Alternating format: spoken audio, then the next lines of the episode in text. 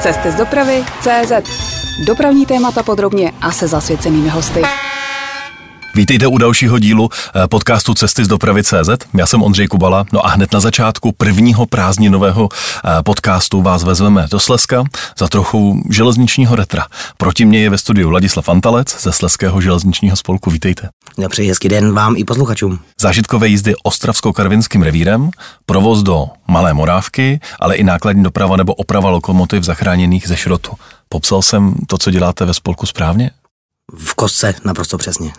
Eh, Když jsem se na to díval, tak váš spolek je trošičku rodinný podnik, protože v něm spolu s vámi pracuje i maminka, která má na starosti, jestli tomu rozumím dobře, obchod a tatínek, který se stará o lokomotivy a o jejich renovaci.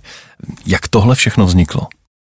Je tomu tak, eh, ten náš Slezský železniční holding, jak tomu říkám, tak je v podstatě ve velice veli úvozovkách rodinná firma, kdy prakticky před eh, šesti lety, téměř na daň přesně, jsme se s kamarádama vrátili z dovolené s Váčkem, kdy jsme si vzali mašinku, vagonek a jeli jsme na cestu po Moravě, navštívili jsme Mutěnice a Lednici a všechny ty krásné prostě jihomoravské místa s tou pódou.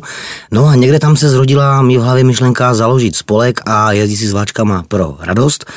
S tím jsme, pardon, po tom, co jsme se vrátili vlastně z té dovolené s kamarádama, tak jsme s maminou sedli na zahradě, kuřili jsme, pili jsme kafe a říkám, ty mamo, pojď budeme jezdit vlakama. A ona říká, tak jo.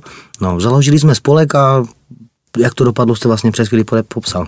Vy jste relativně mladý spolek z roku 2015 a maminka ale není z železnice. Je tomu tak, u nás to, to, ta tradice, to řemeslo se měnilo opač, se dědilo opačně, ne z otce na syna, ale ze syna na otce a na matku. Mamina vlastně celý život eh, počína, začínala jako spojařka na poště a dělala potom v obchodě. Tata jako by důlní elektrikář a potom autoelektrikář. No a postupně jsem vlastně tu naši rodinu celou do toho vtáhl, že s maminou děláme tu dopravu, přepravu, s taťkou, s taťkou se podílíme na opravách, no a vlastníma silama vlastně držíme nebo utálíme ten spolek kupředu. A vy jste se na dráhu dostal uh, u českých drah jako strojvedoucí? Ano, já jsem si splnil jeden z mnoha svých dětských snů. Od malička jsem chtěl být fírou a splnilo se mi to po malinkých kručkách, stejně jako vlastně vždycky ve všem jsem se k tomu dopracoval. Začínal jsem vlastně jako posunovač v Bohumínském depu a dopracoval jsem se až potom na fíru na osobních vlacích a později po změně zaměstnavatele vlastně i na nákladních vlacích do Polska. No a tím jsem si teda, jako jak říkám, splnil jeden z těch snů, no a s pomocí toho spolku si potom každý, řekněme, den plním každý nějaký další sen. A vy jste i elektrický fíra, nebo jenom dýzlový? Já jsem, v žilách mi koluje nafta, jsem především dýzlový, miluju zvuk spalovacího motoru a potřebuju ty koníky si slyšet, slyšet za sebou, když jedu. Nicméně postupem času jsem si dodělal i elektriky a byť jsem se tomu dlouho bránil, tak i těm elektrikám jsem přišel na chuť a má to zase svoji šťávu. Každá ta, každá ta trakce má, má, má, má svoje, má něco do sebe. Ale málo to duní, říkáte? Málo to důní sice, ale na druhou stranu, když člověk tahá nějaký, nějaký ten těžký náklad a prostě ty ampery, tam to, jo, to tam valí teďka na tím, na tím, jo, tam je ta televize, tam to ukazuje ty trakční proudy a tam prostě teďka ten ekvalizer skače, jo, pop rock, mašina rve tam ty ampery, to je zažitek nezaplacení. A co je lepší, vozit lidi nebo vozit náklad? No, Cox si sice nestěžuje, že jede pozdě, ale s lidma zase je to takové šťavnatější, má to, má to, má to větší šťávu. A kam jste jako Fíra jezdil nejradši? Kde vás to bavilo? Srdcovka moje, moje srdcovka je podbeskická magistrála, Ostrava hlavní, Friedek, Frenštát, a Valašské Mezříčí, tam vlastně to byla moje domovská trať, kdy jsme jezdili ve Fritku místku s partiou a tam vlastně tu, tu frenštátskou miluju. Do dneška, když tam prostě projíždím, tak mám krásně na srdci, je to srovnatelné třeba ztratit do Malé Morávky, tam je taky úžasné fluidum a na té, na té frenštátské jsem úplně nejvíc miloval takové ty první ranní vlaky, kdy prostě člověk, jo, té půl páté vyjížděl, teďka ty beskyry se pomalinku probouzely okolo Veřovice, přes ty vrcholky pomalinku začínalo tlačit sluníčko a rozpouštět takové ty, ty, ty opary. Byť člověk chtěl umřít, protože to bylo o půl páté ráno nebo o půl šesté ráno, ale tyhle ty hm, panoramata, to prostě byl blázan na duši. Do dneška na to vzpomínám a žiju z toho. A na které mašině vám bylo nejlíp? Nebo je? Jedno, a to je těžká otázka. V tuhle chvíli si nejvíc užívám naše, naše mašinky, ať už to je rosnička, protože jsme, já i celá moje partia jsme na ní nechali ruce, tak eh, prasátko, ale úplně, úplně ze všech strojů nejraději mám asi Hondy 724. Říkám si, když se vrátíme teď zpátky k vašemu spolku. Ehm, chtěli jste od začátku vozit lidi? To byl ten cíl, nebo jste si chtěli pro sebe udělat eh, sami radost, mít mašinku, pár vagónů a jen tak si udělat soukromý podnik? Víte vy co, asi o tom, o těch lidech. Je to o těch lidech, protože my s maminou jsme vždycky byli takový, rádi jsme bavili lidi, rádi jsme rozdávali radost a e, jak se ukázalo časem a jeden z našich pán náměstků to krásně pojmenoval, tak vlaky v lidech vzbuzují strašně pozitivní emoce a na tomhle z toho, na tomhle tom vlastně my těžíme, na tom stavíme a žijeme z toho. Takže vlastně záměrem, proč ten spolek vznikl a proč jsme se do toho pustili, bylo rozdávat lidem radost. Tak když jste začínali, jak jste si pořídili vlastně první vozidla? Jak se to dělá, když stavím spolek na zelené louce rok 2015 a nemám nic? Nemám nic, nevím do čeho jdu, jsem naivní a mám představu, že to bude strašně jednoduché. A potom postupem času zjišťuju, že to až taková sranda nebude, ale jde to. První mašinku, kterou jsme pořídili, tak byl vlastně šrotík, lokomotiva řady 700, inventárního čísla 851, malá mechanika, úžasný stroj. Skládám obrovskou poklonu inženýrům v ČKD, kteří tuhle lokomotivu postavili, protože ten stroj je neuvěřitelný, sám bych v životě nevěřil, co taková lokomotiva dokáže. No a abych se k tomu vrátil, tak vlastně první, první teda byla ten, ten šrotík, toho jsme koupili ze šrotu, nebo měl jít do šrotu tady v Měšicích u, Prahy, u Prahy. Lokomotiva tam vlastně sloužila, než byla odstavená nějakou dobu. No a potom bylo rozhodnuto vlastně, že půjde do šrotu. K nám se dostal kontakt, že by bylo škoda ji nechat, nechat zrušit, takže jsme se k, vlastně k ní dostali, koupili jsme ji a tenkrát jsme ji ještě dodavatelsky vlastně nechali opravit a zprovoznit. No a první vůz pro cestující? Ten zatím ještě nemáme, e, děláme všechno pro to, aby jsme ho v letošním roce se k němu aspoň jednomu dostali, protože zamiloval jsem se do vagónu řady BMX už asi před pěti lety, kdy byly e, čtyři z těch vagónů určené na prodej do Polska, už tenkrát jsem je chtěl a nedostal jsem se k ním a od té doby pořád nosím v hlavě tu myšlenku, že prostě ty BMXy chci, takže věřím, že se k ním dostaneme. Ale v tuhle chvíli vlastně používáme vagony e, zejména od našich parťáků a kamarádů, třeba z Moravské železniční, kteří právě toho BMX mají, anebo od, nebo od kluků z Brna, kteří nám třeba půjčují vagonek Calmáček na Malou Morávku, takže vagonky si zatím půjčujeme a mašinkama jezdíme svýma. No a kdo je dává dohromady? Když koupíte šrotíka, který je připravený do šrotu, tak já si nedovedu úplně představit, eh, kolik na tom je práce. Říkal jste, že tu první mašinu jste dali dohromady dodavatelsky, ale ty další už jste dělali sami? Ano, ano, přesně tak. Toho šrotíka jsme si nechali vlastně spravit eh, v lokomotivním depu ve Veselí ne nad Moravou, ale nad Lužnicí, tak, zeměpis byl vždycky moje slabá stránka, tak jsme si vlastně nechali udělat dodavatelsky tam, tam na tom vlastně jsme se, jakoby řekněme, eh, protože ještě neměli jsme dílenské zázemí, postupně rosteme, protože opravdu, jak se říkal, začali jsme na zelené louce, posledních pět roků se dělala veškerá údržba a opravy eh, v Ostravě na hlavním nádraží, na, na, na venku prostě bez, bez nějakého zázemí, takže nám, když jsme tam s klukama něco prostě dlubali, tak nám foukalo, foukalo pod límec a pršelo, pršelo na záda, takže to jsme jakoby dělali na, na tom hlavním takovým tím pinožením, vyloženě typu garážovka. No ale v letošním roce už se nám povedlo sehnat díky podpoře našich parťáků a z přátelné společnosti PKP Cargo International lokomotivní depo v srdci Staré Karviné, takže už máme takovou šopku nad hlavou a děláme vlastně tyhle ty údržby a opravy právě v tom lokomotivním depu na UZC. Tam jsme vlastně udělali v letošním roce vyvazovací opravu na naší rosnice 710 466 a nejen já, ale zejména děcka nebo kluci a holky od nás ze spolku na té mašině nechali ruce. Vzpomenete si, jaká byla ještě první jízda s cestujícími, kterou jste uspořádali? A jaký to byl pocit? To si vzpomenu úplně přesně, to bylo, to se asi nezapomene. Do dneška naprosto přesně vidím, kdy, to, to byla takhle, první jízda vlastně byla v roce 2016, byly to Mikulášské vláčky, úplně, úplně prvotní projekt, který jsme dělali. Vůbec, ale vůbec jsme netušili, do čeho jdeme, jak to bude, jestli přijdou lidi, nebo co se vlastně bude dít. Jezdili jsme hurvínek, vagonek, 810 vagonek a dělali jsme vlastně kolečka po ostravském železničním uzlu. Uh, Úplně přesně si pamatuju ten pocit, kdy jsem přijel do toho lokomotivního depa, vzal jsem si toho, toho hurvínka, vyjel jsem s ním na točnu a teď vlastně mi dosvaklo, že ty brděl, jedeš na první akci. No, to byl úplně pompézní pocit, ale ještě pořád jeho v člověku hledalo takové to, přijdou lidi, nepřijdou, bude to fajné, bude to ostuda, protože na Ostravsku vlastně nebyla ta tradice těchto těch uh, soukromých jízd. Jsem tam párkrát do roka prostě České dráhy udělali nějakou pární akci nebo nějaký session, den železnice, ale jinak nic.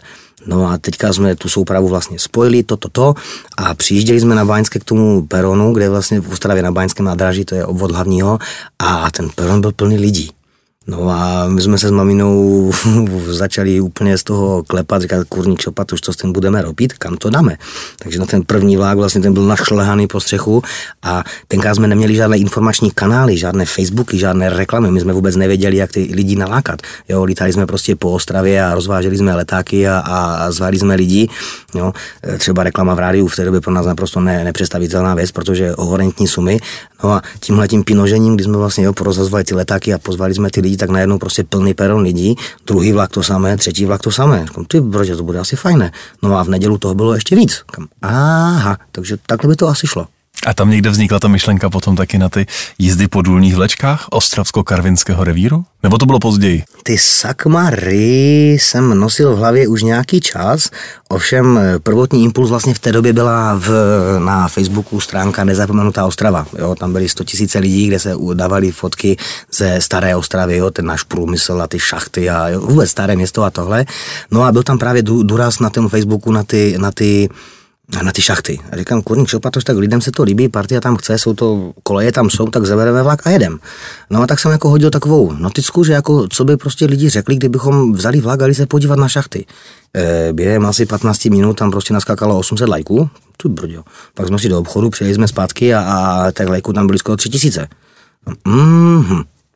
Dobře, tak jsme vzali teda soupravu, říkám, fajn, jdeme do toho, super, toto, to, to, vzali jsme 810, vagon, druhý vagon a že pojedem. Eh, pustili jsme, to nějaký vlastně řekněme 180 míst, eh, pustili jsme to do, do jakoby prodeje, taky úplně dřevní rezervační systém, který se nám potom rozsypal, byl v tom bordel, jsme nespali ten, no. no. a pustili jsme to ven a najednou, během prostě asi 10 minut, ty místa, ale puf, byli pryč, nebylo jich. Vyprodáno. Vyprodáno, do posledního místečka. Říkám, aha, tak honem, honem. Tak jsme poscháněli další vagony, udělali jsme teda pětivozovou soupravu, pustili jsme to ven, 20 minut, puf, ani jedno místo. Mm-hmm.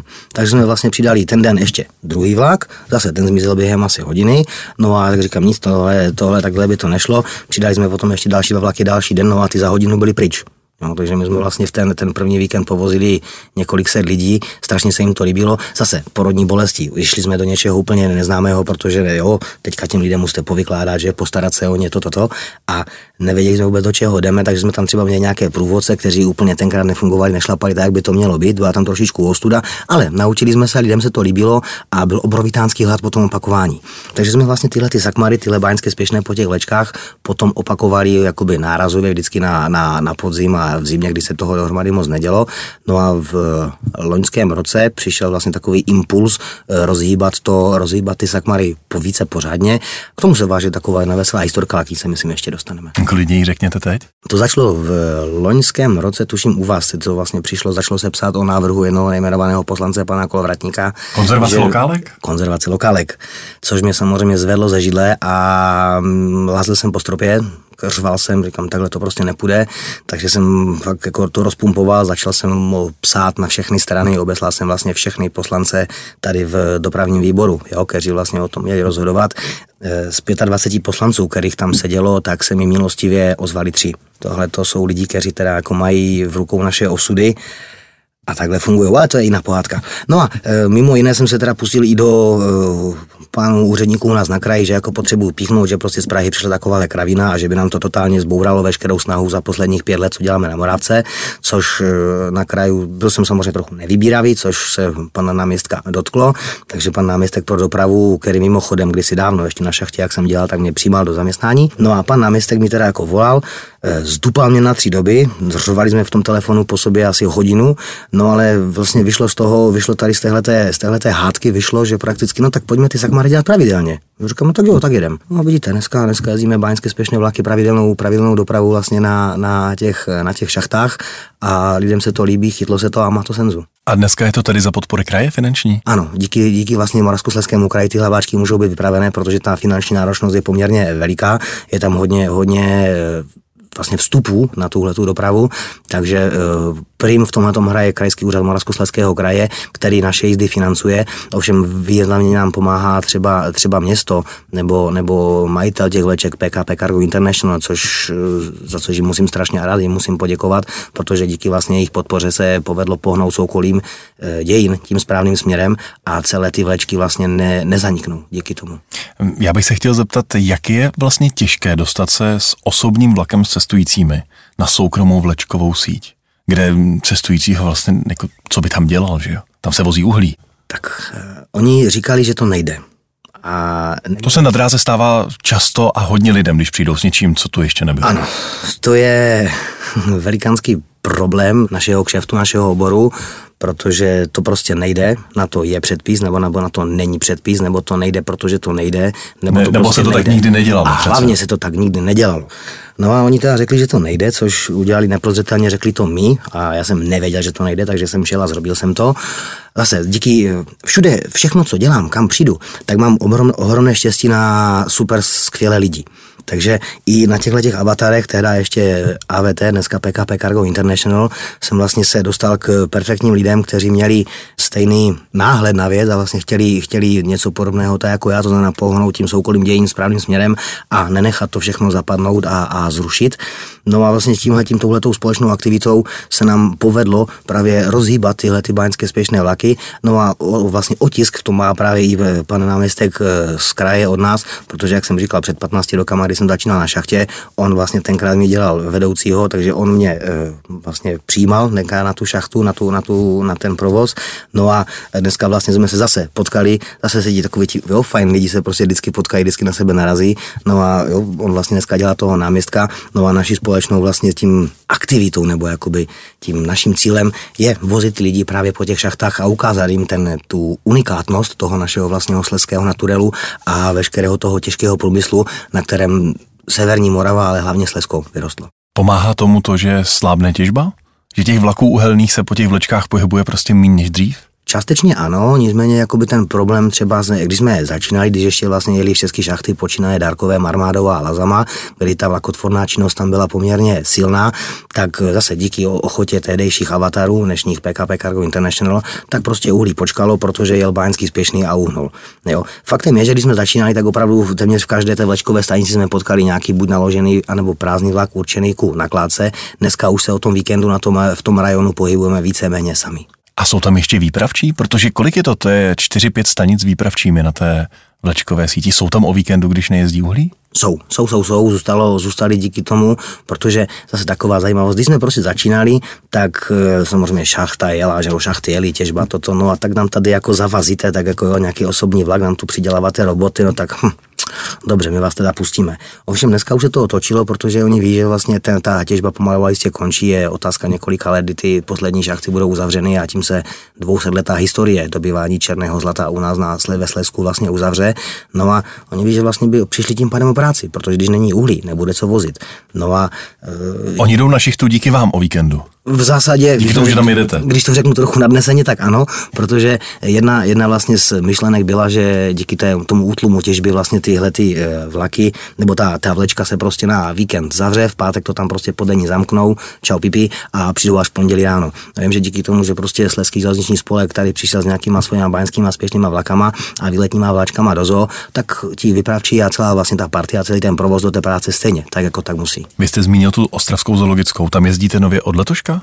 Téměř, no takhle letos ano, začínali jsme s tím projektem loni, díky vlastně podpoře za jedno kraje a ochotě PKP Cargo International, tak se na ve vlečkové stanici Josefova Jama vybudovala osobní zastávka. A loni jsme vlastně zkoušeli první prakticky takový e, zkušební projekt, že jsme dělali takovou tangenciální linku z Ostravy Svinova přes hlavní právě na tu Josefku do Ostravy Michalkovic a zpět. Ovšem tam se nám to moc e, nechytlo, těch lidí nejezdilo tak, kolik bychom chtěli, bylo to takové, nechci říkat, že propadák, ale byl to propadák. No a právě to jsme s panem náměstkem uvažovali, co s tím, jo, že zastávka tam je, byla by to škoda, protože ta, ta zoo je fajňacká a dopravní situace tam je šílená o víkendech, v Michalkovice jsou kompletně, ale totálně zacpané autama a není tam kde zaparkovat ani pro místní, ne to bože pro přespolní. Takže vlastně myšlenka byla taková, tak pojďme, budeme, zastávka tam je, pojďme budeme jezdit, z Ostravy to nešlo, hm, tak to zkusíme z druhé strany a budeme jezdit vlastně z Polska, z polského Těšina. A to se chytlo, vlastně těch lidí, těch lidí jezdí Neurekom. Původní, původní plán byl, že budeme jezdit pouze jednovozově, že oťukáme, vyzkoušíme, co to bude, jestli se Poláci chytnou, jestli vlastně se jim to bude líbit. A ono jo, oni se chytli, já jsem si říkal, jako jo, bude tak jako 50, 60 lidí na vlak, hobby. My máme prostě 160 lidí, 160 objednávek už třeba v úterý večer, jo, a teďka ti prostě lidi chcou a my musíme odmítat, protože už tak místo jednoho vagonu vozíme dva a tři bohužel nemůžeme, protože zase máme na té Josefce krátký peron, takže bychom se k němu nevešli. No, takže jakoby jo, má tu senzu, ta, ta, ta zoologická se chytla. To zní jako kdybyste do zoo vozili svými vlaky od Polska víc návštěvníků, než kolik jezdí po Ostravě těmi novými doubledeckery autobusovými. Z politických důvodů o tomhle nemohu hovořit. Říká Ladislav Antalec. Posloucháte interview Cesty z dopravy CZ. A pojďme na Malou Morávku. Z Bruntálu na Malou Morávku jezdíte od roku 2018. A proč vás baví právě tahle trať? Morávka je srdcovka, to je trať, kterou úplně zbožňuju, je vlastně, jak jsme se bavili o té, o té podbeskické magistrále, tak ta Morávka je něco podobného, je to nádherná jesenická lokálka, která se prostě víne tam pod, tu, pod těma kopcama. Je to je do kopce z kopce, je to nejstrmější česká železnice, má to nějakých 47 promile, regulárních v některých místech je 49, ale o tom se nesmí mluvit. A je tam krásně, má tam prostě, jsou to nervové lázně a vždycky, když tam jedu, tak si úplně úžasně odpočinu, je to bázam na duši, protože když tam se, jo, člověk bambela tou, tou rosničkou a jede tam těch svých 35 a místa mají 40, tak to tam tříská samozřejmě, že, protože lokálka, ta, ta rosnička nemá pořádné pružení, takže to tam všechno tříská, jo, duše vytřepaná, ale tam se pasou na jedné straně krávy, jo, na druhé straně prostě zrajou klasy a když tam jedu jednou, tak zrajou, potom jsou sklízené, potom jsou z nich zase jakoby balíky, potom přijedu, přijedu vlastně na tu morávku, tam zase je pro změnu zima, ale je tam krásně a celou cestu mě hlídá pradět. Takže já prostě vyloženě, když tam, když tam jedu, tak já se, já se kochám. Jo, není, jsou to blbé dva pásy 17 kilometrové polo, železa položené ve štěrku, ale nevěřil bych, že taková blbá trať, prostě obyčejná trať, dokáže člověka chytnout za srdce a není to jenom u mě, mají to třeba i naši cestující. Ti, ti, ti lidi prostě se nám vracejí, jezdí tam za náma rodinka právě třeba z Děčína, která tráví eh, pravidelně eh, prázdniny právě na Moravce. No, že oni třeba jsme se s nimi bavili, oni vždycky za náma přijedou, my se pozdravíme, povítáme, povykládáme si a už jsou to takový jakoby naši štamgasti, jo, jsou v hospodě, tak máme třeba tady takovéhle svoje a ta Moravka je, je nebo ta štreka do Moravky je úžasná ještě v jedné věci, to je strašně rodinné. Ono tam třeba ta bývala původně, původní nadrážní budova nebo vlastně budova na zastávce ve, ve e, Rudné pod Pradědem, je, tu si koupil bývalý tradmistr, jo, takže my tam prostě přijíždíme, ten normální prostě baráček, zahrádka tam, jo, my tam prostě přijedeme, on tam si ta rodinka sedí, grillujou si, my dostaneme prostě od nich maso, na oplátku jim zase z Bruntalu přivezeme večbánku načepované pivo, jedeme potom dál, ve Světlé hoře. Taky bydlí nájemníci, s nimi se taky povítáme, pravidelně ráno je vždycky eh, budíme, že oni jsme domluveni, že jak tam prostě ráno přijedeme prvním vlakem pořádně zahoukat, oni se nedávají budík, my je zbudíme, oni prostě jdou do, do té, jo, do nějaké té jednoty, koupí si snídaní, my potom přijedeme dále do do, do Rudné pod Pradědem zastávky. To je nejvýše položená zastávka na té trati vlastně na vrcholku té moravecké štreky, přímo před, mezi vlastně těmi eh, padáky v jednu i v druhou stranu. A tam zase to je předělané jakoby na, na to bylo bývalé bývala vlastně chata od OSŽ, to koupil soukromník, opravili a teďka tam prostě jsou nějaký jakoby nájemníci, tam prostě do toho jezdí. No a teďka ti, ti, ti, ti lidi, kteří prostě přijedou od někud tam třeba na týden, jo, mají to úžasný zážitek, protože jakoby vlastně byli na nádraží, už to samo je netypické a teďka jim tam prostě ještě kolem toho jezdí vlak. No, a stejně jak vlastně v té Rudné pod Praděm, tak zase, jo, se vždycky s nimi skamarádíme, oni se jako nás mávají, když jsou třeba řízkové hody, tak my jim vozíme z Morávky řízky, oni nám zase pro změnu zase dávají třeba nějaké své koláčky nebo něco takového a je to takové prostě rodinné, jo, doma, je to doma. Mě by zajímalo, kolik vás stálo energie vybojovat, aby jste tady na té trati, kterou zpráva železnic už nechtěla dávat dohromady po té technické stránce a měla zůstat zavřená. Tak kolik to stálo sil, abyste to mohli jezdit? Bylo to jak to říct, tři tatrovky energie nejenom mě, ale hlavně pana Mužika, který vlastně je, je jakoby můj šéf, řekněme, z dopravního hlediska a který nám e, obrovskou měrou pomohl vlastně tu morávku zachránit, protože s, s náma do toho, do toho vlastně boje šel, kdy jeden malinkatý mužík a jeden malinkatý antalec stáli prostě proti obrovitánskému molochu SŽDC, kde prostě armáda úředníků si vymyslela hloupé argumenty, proč to prostě nejde, jenom proto, aby nemuseli klikat do počítače a aby nemuseli papírovat a razítkovat. No, my jsme vlastně v tom roce 2018, když jsme začínali ten pravidelný provoz, my jsme ještě 14 dní před zahájením toho provozu nevěděli, jestli pojedeme, respektive pořád nám do hlavy prostě třískali, že prostě ne, že vás tam nepustíme a konec, trať je rozplavená, rozbitá, nejsou tam záchody, nejsou namalované čáry na peronech, je tam vysoká tráva, na ní se sklouznete, zabijete se a prostě jsme se museli prokousávat obrovitánskou hromadou. Témat, které, které jsme prostě museli vyargumentovat, že prostě tihleti eh, úředníci, kteří sedí v Praze a absolutně nemají, nemají potuchy, co se u nás na Veslesku děje, tak jsme to vlastně vyargumentovali, no a myslím si, že docela pomohlo. Byl jsem už objednaný i k ministru dopravy, že prostě u něho přijedu prostě k němu, vysázím mu na stůl argumenty, papíry, eh, co, jak, kam, s kým, proč a za kolik. No a už vlastně, už, už, už jsem měl vyjíždět a myslím si, že díky tomu nejen mediálnímu humbuku, který se povedl i díky vám z dopravy, kteří nám významnou významnou měrou s tím tím vlastně pomohli, tak eh, se povedlo to, ten, to kormidlo otočit, eh, SŽDC tenkrát ještě couvla a na tu morávku nás pustili. Zpráva železnic, tehdy SŽDC, eh, řekla, že tu trať usízdnila, a možná teď nepoužívám správné slovo, správné slovo usízdnila, ale že do ní investovala, abyste mohli vyjet, nebo ne, těsně předtím, než jste mohli vyjet, 10 milionů korun. A to je téma, které se objevuje velmi často. Jestli má smysl takový finanční výdaj na to, aby za léto jelo pár turistických vlaků. Eh, docela velké diskuze rozpoutala i obnova kozí dráhy. Na jedné straně nadšenci, kteří mají radost, že tam jede 810 plná turistů, ale na druhé straně racionální přístup, že když máme v té současné situaci jako problém na normální opravy sehnat peníze, tak jestli si můžeme dovolit sypat peníze do pár turistických vlaků a opravy kolejí jenom kvůli ním, jak tohle vidíte? Nebyla to prostě strašná darda? 10 mega na to, abyste mohli jezdit? Sleduju tyhle ty argumenty, poslouchám bedlivě a Kozinu taky sleduju. Eh, Andy Primusová, vlastně režisérka, která se kolem toho hodně točí, má krásně, krásné pořekadlo nebo krásné moto, eh, kde jsou vlaky, tam je život a já to ještě doplňuju, kde je život, tam jsou prachy. Těch 10 eh, milionů, které že do co stříkla do té, do té malé morávky, což je drobek, naprostý drobek v těch miliardách, které se tady rozšustrují doslova do písmene, tak na jednu stranu ano, pro nás běžné lidi to vypadá, Ježíš Maria, 10 milionů. Zase to je pár vagonů štěrků a pár pražců. Jo a podbíjení.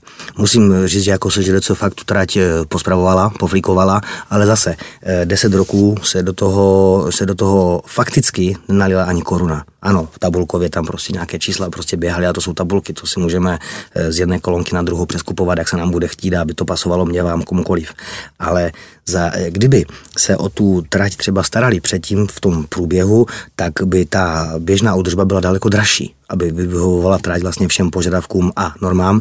Nicméně za těch 10 mega vlastně, které stříkli na to, na to zprovoznění i na potom další opravu, protože třeba zpravovali se tam mostky, propustky a tak dál, tak eh, tyhle ty prachy, musíme se na to dívat eh, komplexně. Jo? Ano, z jednoho úhlu, čistě jakoby z nás, z dopravního, je to prostě 10 milionů, které se mohly použít někam jinam, jenomže pokud se na to podíváme komplexně, z větší šířky, tak eh, těch 10 milionů které investovala SŽDC, správní nebo jakoby státní eh, podnik, státní zařízení, tak se eh, strojnásobilo na 30 milionů a vrátilo se do Morávky a do celého okolí.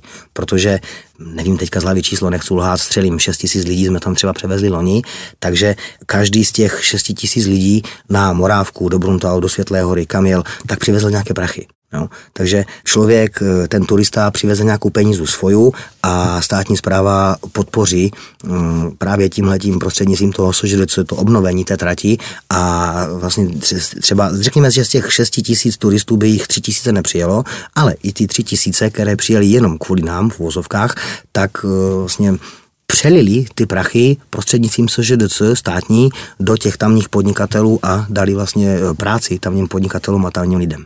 Ty vlaky jezdí za podpory uh, opět Moravskoslezského kraje, jestli se nepletu. Uh, jak je těžké sehnat podporu kraje. Vy už jste tady mluvil o těch uh, vyjednáváních, o tom, jak jste si to ostře vyříkávali s panem náměstkem.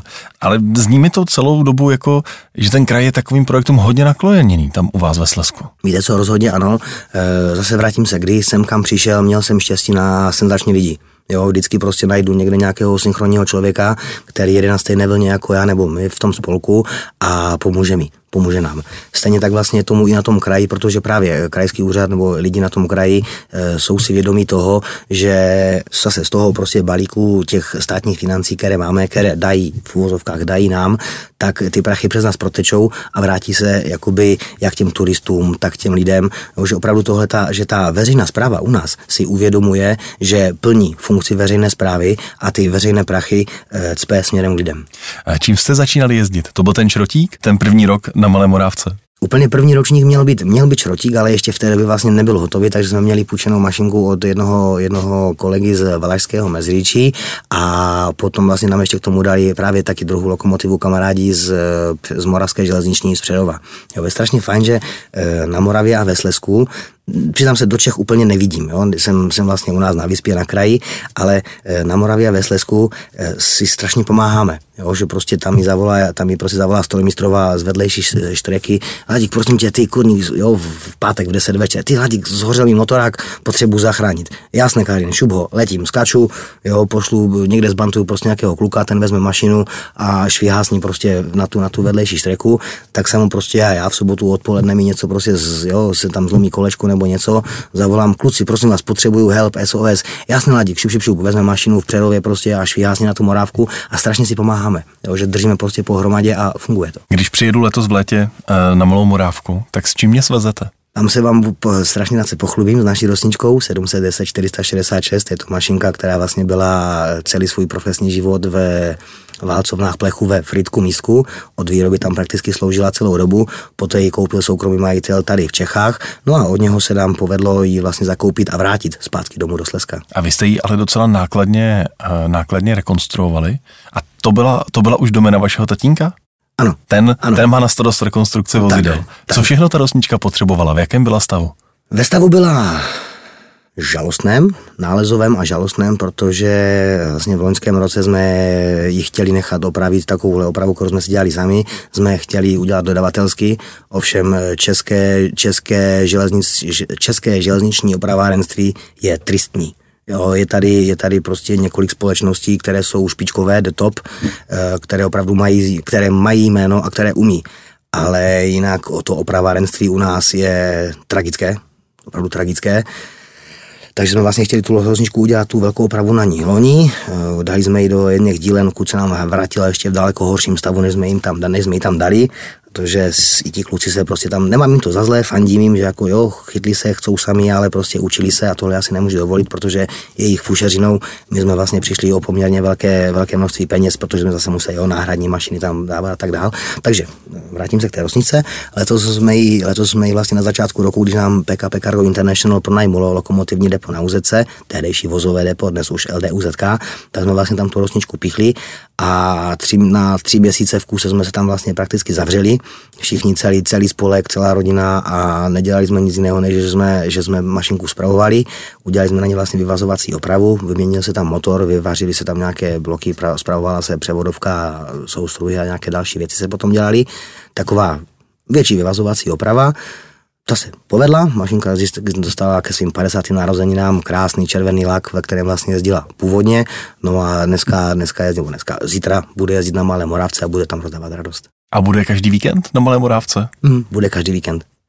A co tahá za sebou? Máme tam k ní vagonek, celmáček, malý, malý vagonek. od Hurvínka. Ano, ano, ano, od Hurvínka, půjčený od kolegů, kolegů vlastně z Brna. No a když jsme tu rosničku jakoby malovali, tak byl takový jako, jsme se samozřejmě hádali, protože jedna partia, my ji chceme zelenou a druzí prostě ne, že říkám, ne, bude červená, protože za jedno tak vyjela z fabriky a e, protože s tím vagonkem bude ladit. No a když jsme ju minulý týden vlastně navaželi do toho, do toho na tu morávku, tak jsme do toho Brna přijeli, tak jsme s tím vagonkem ju spojili a to je, to je prostě sexy, a červená rosnička a k tomu ten červený vagonek. Má to, má to šťávu. Kolik jste do ní museli dát peněz? Kolik to stojí dát rosničku dohromady? Když to vezmu generálně kompletně kolem a kolem, do té rosnice jsme nastříkali asi 2 miliony. Naším hostem v posledním díle podcastu Cesty z dopravy CZ byl Pavel Steiner z Umbrella Mobility. A on vám tady taky nechal jednu otázku a ta se týká právě peněz. Pojďte si ji poslechnout. Já bych se vás strašně rád zeptal na to, když děláte takovouhle bohulibou činnost, jak takovýhle projekt dokážete postavit a pak i provozně utáhnout finančně. Protože to, co vy děláte, je super věc, velice záslužná věc, ale ta ekonomika mi tam chybí. Tak já v prvé řadě moc panu Steinerovi děkuji za pochvalu, strašně moc si ji vážím, děkuji. Ekonomika. Ekonomika je téma na jeden další rozhovor, nicméně, hm, jako já jsem tupý na čísla. Já jsem skončil úplně dekady malé násobilky a tím to prostě pro mě hasne a dneska musím právě dělat ekonomiku a počítat a, a řešit a roz, o finanční rozvahy a takovéhle věci. Zaplať pámu, že mám maminku, protože ta drží kasu a celé to organizuje, zejména z toho finančního hlediska. Nicméně, hm, financování. Jenom z jízdného samozřejmě takovýhle vláček absolutně nejde, nejde utáhnout. Když to, vezmu, když to vezmu kolem a kolem, tak prakticky jízdné s bídou pokryje třeba vyplaty v průvočích jenom. Takže jsme závislí nebo primárně nás podporuje a fungujeme díky podpoře z veřejné zprávy, ať už to je krajský úřad, nebo ať to jsou Moravskoslezského kraje, ať to je magistrát města Ostravy, anebo ať to jsou, ať to jsou třeba menší městské části a taky soukromí sponzoři. No, takže vlastně vždycky prostě my, když je nějaká akce, tak uděláme vlastně jakoby takový, celá vždycky akce prostě začne, že vezmu prázdný papír a začneme psát počínaje náklady, grafikou na takové ty další věci. No a napočítáme, kolik by takováhle sranda asi vyšla, nakolik to teda vyjde, no a potom chodíme právě po těch jednotlivých e, úřadech a po těch veřejných zprávách, kde právě scháníme tu finanční podporu na tyhle, ty, tyhle ty jednotlivé vláčky říká Ladislav Antalec ze Sleského železničního spolku. Posloucháte interview Cesty z dopravy CZ. Ladislave, jaké máte další sny? Díváte se po nějaké další železniční trati? Díváte se po nějaké další mašině? Hmm, sny. To je těžko. Já totiž eh, všechny, všechny sny, které mám, tak si postupně plním. Ať už to bylo, ať už to bylo právě založení toho spolku na, na hranici s vláčkama, ať už to bylo ježdění po těch šachtách, po té OKRC, protože miluju industriál a miluju prostě tyhle ty šachty. Tak já se možná zeptám jinak, jaké máte další plány se spolkem? Další plány. V prvé řadě takhle, my jedeme principem, principem vlastně betonového schudku, to znamená, my vždycky si vybetonujeme schůdek, ten až zatvrdne je pořádně, tak se na něho postavíme a potom betonujeme další. To znamená, teďka v téhle řadě, v, téhle, v tomhle čase nás nejvíce pálí je vlastně personální otázky, protože e, lidi, lidi s lidma je, ne, ne, ne, že by byl problém, ale sehnat kvalitní lidí je docela těžký boj. Nicméně máme obrovské štěstí, protože tak vlastně my s maminou a statou jsme takovým, řekněme, mozkem toho spolku, tak srdcem jsou právě lidi, kteří s náma dělají, které máme kolem nás a kteří jsou prostě úplně úžasní, protože když uh, oni nám s mamou věří, jo, to znamená, když prostě my jim řekneme, dětská, teď budete chodit po ušách, tak oni prostě vezmou a jdou po těch ušách, jo. A Až potom se ptají, proč, jak, kam, s kým a, a za kolik, ale oni ví a vidí, že vlastně to my držíme ten směr a víme, co chceme a proto vlastně oni do toho jdou s náma a díky tomu to funguje, díky tomu ti, ti, ti lidi s náma jezdí. No a ať to nezamluvíme, tak eh, jaké jsou další plány? Kam, kam chcete růst? Po čem se díváte?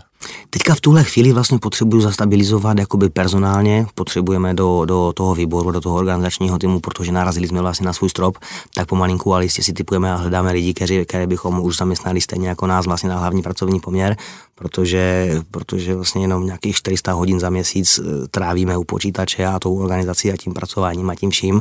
Je to vlastně robota pro 8 lidí na, na plný úvazek a my to děláme ve dvojko, respektive ve trojko, takže hledáme tyhle ty lidi a budeme si vlastně betonovat ten personální základ toho, toho našeho spolku. No a potom počkáme na nějakou další výzvu, která přijde a té se chytneme a pojedeme. No a máte vyhlídnutou už nějakou třeba další lokomotivu? Nebo chtěli byste si pořídit právě ty vozy do osobního vlastnictví, abyste si je stále nepůjčovali? Teďka v nejbližším takovým plánem, ano, to jsou teda ty vagony, ty BMXy, o kterých jsem se bavil, mm-hmm. těm bych se chtěl dostat, k, k těm se chci dostat, ty, ty chci zakoupit, chceme si je zase opravit, protože rosnička s těma BMX je krásná, to prostě ladí. Tam ty 60. leta jsou fakt patrné prostě v, té, v, té, v tom dopravním průmyslovém designu, ty jo, ladné, kulaté tvary a tak dále, že to je pěkňučké. To chceme právě tyhle, ty, tyhle ty BMXy. A dál, jak jsem říkal, přijde prostě nějaká výzva, které se zase, zase chytneme. No, třeba poslední sen, který jsem si splnil, tak je pojezdit si s avatarskou mašinou, protože Eh, jsme nasazovali vlastně na ty báňské spěšné vlaky různé mašinky od našich parťáků, kamarádů a, a, a dalších, i, i, i ty naše. A tak jsem si právě říkal, že by bylo fajn no, na ty naše báňské spěšné vlaky projet se s tou, s tou avatarskou mašinkou. No a vlastně tenhle ten víkend se to splnilo, protože zase se to spojilo, ta, ten můj pomysl s plánem pana náměstka, který říkal, vy, ale pan poslouchejte, tam by bylo fajn, kdyby tam jezdila avatarská mašina. Tam pan náměstku, rozkaz. No a vida tento víkend jsme už vlastně jezdili s eh, avatarskou mašinou. Chystáte ještě nějaké další speciality na letošní léto, které potěší třeba oko šotouše? Teďka v tuhle chvíli úplně ne, ty naše, ty naše vlastně vláčky, které máme, tak budeme jako vlastně provozovat dál a dál. V přípravě jsou akorát bo, borůvkové hody, které, kde pojedeme vlastně výletní rychlík z Ostravy na Malou Morávku. To si myslím, že by mohlo potěšit, protože Eh, plánujeme zase nasadit Bertu. Třeba před eh, dvěma rokama nebo loni jsem vlastně na tom malou Morávku jsem chtěl 753 nebo 750 od Karga v tom původním nátěru, případně nějakou červenou, tak jsem tak jako to hodil na Facebook, že jako prostě, no ne, neexistuje, prostě my chceme Bertu, pojede Berta hotové 20, jako prostě, jo. A, pardon, dobře, tak dáme Bertu, ale je fakt, že třeba taková eh, Berta 218, si říkám dobře to číslo v Ostravě, kargácká, modrá, strašně hezky vypadá, jo, modrá Berta a hezké čede vagony. Jako, má to senzu a ladí to, takže jestli dobře všechno půjde, tak zase pojedeme na to s Bertou. Takže Bardotka od ČD Cargo? Nejspíše ano, protože zase záleží třeba kamarádi z Moravské železniční mají taky Bertu krásnou 35 zelenou nádher, v nádherně opraveném, opraveném nátěru a navíc nemá tlumič, takže to je symfonieta pro šest válců jako jo, na čtyři doby. Takže ještě uvidíme, pokud se jim povede tuhle tu mašinku eh, dokončit dopravu, tak buď to bude ta kargácká, anebo právě ta přerovská. Když jste zmínil už tu beztlumočovou uh, Bardotku, Jezdí za vámi i třeba fanoušci ze zahraničí? Protože zrovna tohle jsou lokomotivy, za kterými oni se sjíždí do Česka. Teď jsem se zrovna, než jsem šel, jsem díval do mailu, tak máme tam jednoho Belgičana, který chce právě na tyhle ty borůvky, eh, jednoho Angličana a asi pět Němců. Jak fungujete v nákladní dopravě, když jsme nakousli kargo? Tam máte přeci taky zakázky. Určitě, vlastně tenhle ten Eh, my jsme takový, řekněme, šířeji rozkročení, protože samozřejmě financovat vlastně ty, ty jízdy z vlastních zdrojů určitě, jako z těch zdrojů samotného toho vláčku nejde.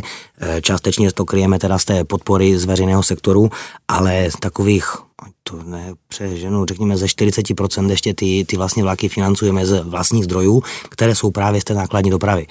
Například, já nevím, v loňské sezóně jsme vlastně rozjížděli taky jeden prostě z mojich z takových, řekněme, snů, takových zabavek, které jsem chtěl, tak jako by vrátit se zase zpátky na posun a rozjet takovou probu dělat na nějaké takové seřaďovací stanici. No a tak jsme vlastně rozjeli, rozjeli jsme vlastně pro jednoho dopravce v Ostravě poměrně velkou seřaďovací stanici, takže jsme tam vlastně se na tom posunu jsme se vyblbli a vyhráli. No a zase z těch peněz, které vlastně zarobíme právě na téhle nákladní dopravě, tak ty potom stříkáme zpátky všechny do té, do té, do té nostalgie. A to jsou ta vaše prasátka potom? Tak, ano, ano, přesně tak. Um, já když jsem se díval na váš web, tak jsem tam v sekci tiskové zprávy objevil jednu velmi emotivní tiskovou zprávu. A nedá mi to se není nezeptat. Týká se eh, nehody u Českého Brodu, kdy si ty elefant narazil do stojícího, do stojícího poštovního nákladního expresu, strojvedoucí tehdy zemřel. A ta tisková zpráva je velmi emotivní. To si myslím, že je asi to správné slovo.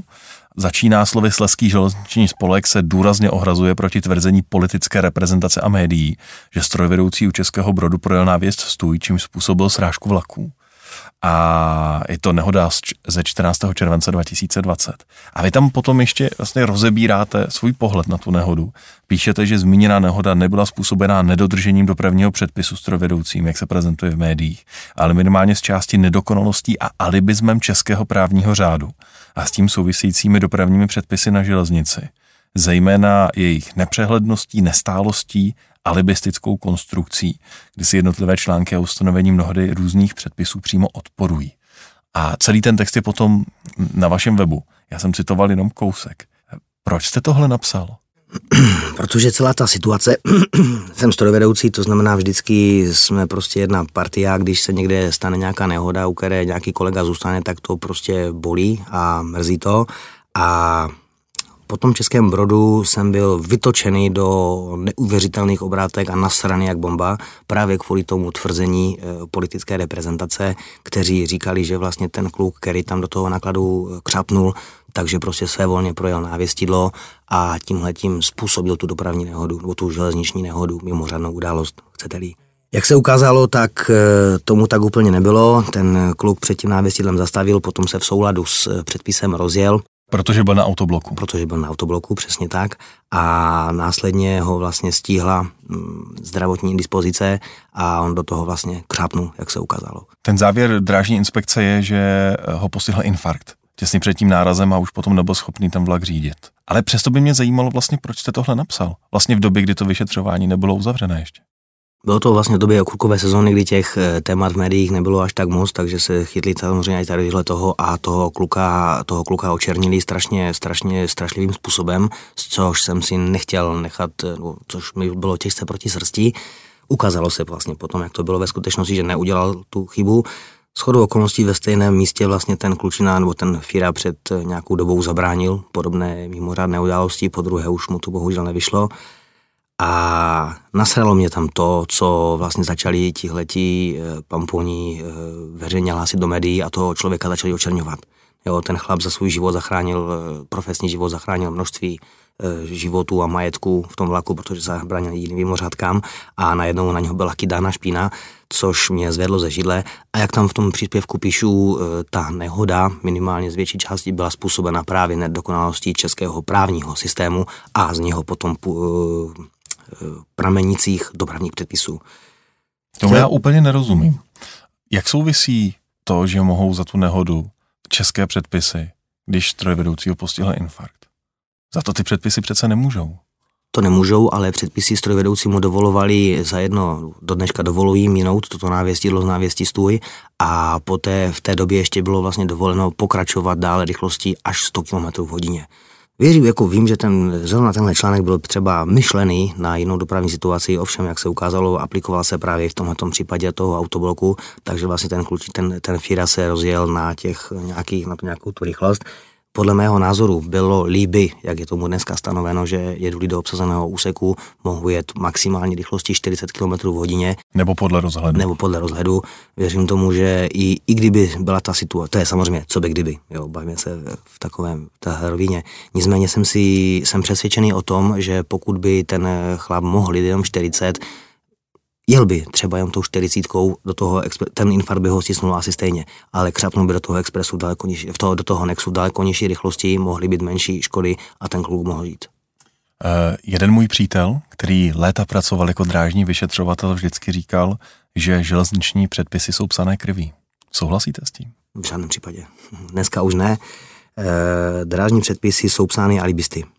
V bohužel ne, ne, neměl jsem sebou místo, abych si to sebou vzal, ale než jsem odjížděl, tak jsem si vzal, mám v archivu eh, dopravní a návěstní předpisy z roku 1952 a mám nové vydání dopravního a návěstního předpisu z roku nebo současné novou D1. Ta knížečka z 50. let, kdy se jezdilo na dřevní techniku, tak byly jednoduché, jasné, přehledné. Situace taková, děláš tohle, děláš tohle, děláš tamto, můžeš to, můžeš to, nesmíš to. Tečka. Dneska v pondělí můžete tohle, v úterý můžete tamto, když prší, když je počasí a tohle a tamto. Dnešní předpis není konstruovaný tak, aby e, zaměstnanci v provozu dal jednoduchý návod, jak má postupovat, ba naopak předpis je dělaný proto, aby až zaměstnanci něco nepovede, aby se sjel celý autobus vyšetřovatelů, kteří se budou potom hňahňat v jednotlivých, v jednotlivých e, kapitolkách, které si mnohdy právě odporují a aby toho jednoho člověka e, v tom utopili, vykoupali a aby se z toho vyvinil systém. Takhle to vidí náš dnešní host Ladislav Antalec. Cesty z dopravy CZ a dotazy čtenářů. Naši čtenáři vám i jako ostatním hostům položili několik otázek. Pojďme se na ně teď společně podívat. Maty se vás ptá, jestli je možné u vás ve spolku mít brigádu, třeba už od 15 let. Ano, bereme i brigádníky. Eh, máme vlastně v, v arzenálu, ale v manšaftu máme, máme i eh, kluky, holky, dorostenky, to právě starší, mladší i starší 15 let, které postupně ale e, vychováváme nejenom v, jakoby v tom drážním prostředí, ale jakoby celkově učíme je na tom pohybovat se jak na vlaku, pohybovat se jak na železnici, pracovat s lidma a tihle ti lidi, kteří, nebo tyhle ty děcka, které vlastně máme, tak e, potom, protože už jsme jich několik odchovali, tak zase se mi potom krásně vrací, že když, e, když potom jdou někam do nějaké práce nebo něco, mají obrovitánskou výhodu, že už mají naučené právě od nás z toho velice specifického železničního provozu. Kolik takhle vychováváte mladých lidí, kteří mají rádi vlaky? Teďka v současnosti máme těch děcek asi šest a celkově jsme vlastně už nám jich jakoby těch, jo, těch eh, malých, když to koťata, jak jim říkáme, tak eh, asi kolem 15 už jich prošlo. Takže Maty by mohl být 16. 17. třeba. A plánujete časem, až budete mít velkou sbírku vozů a lokomotiv, třeba udělat prohlídky do vašeho depa?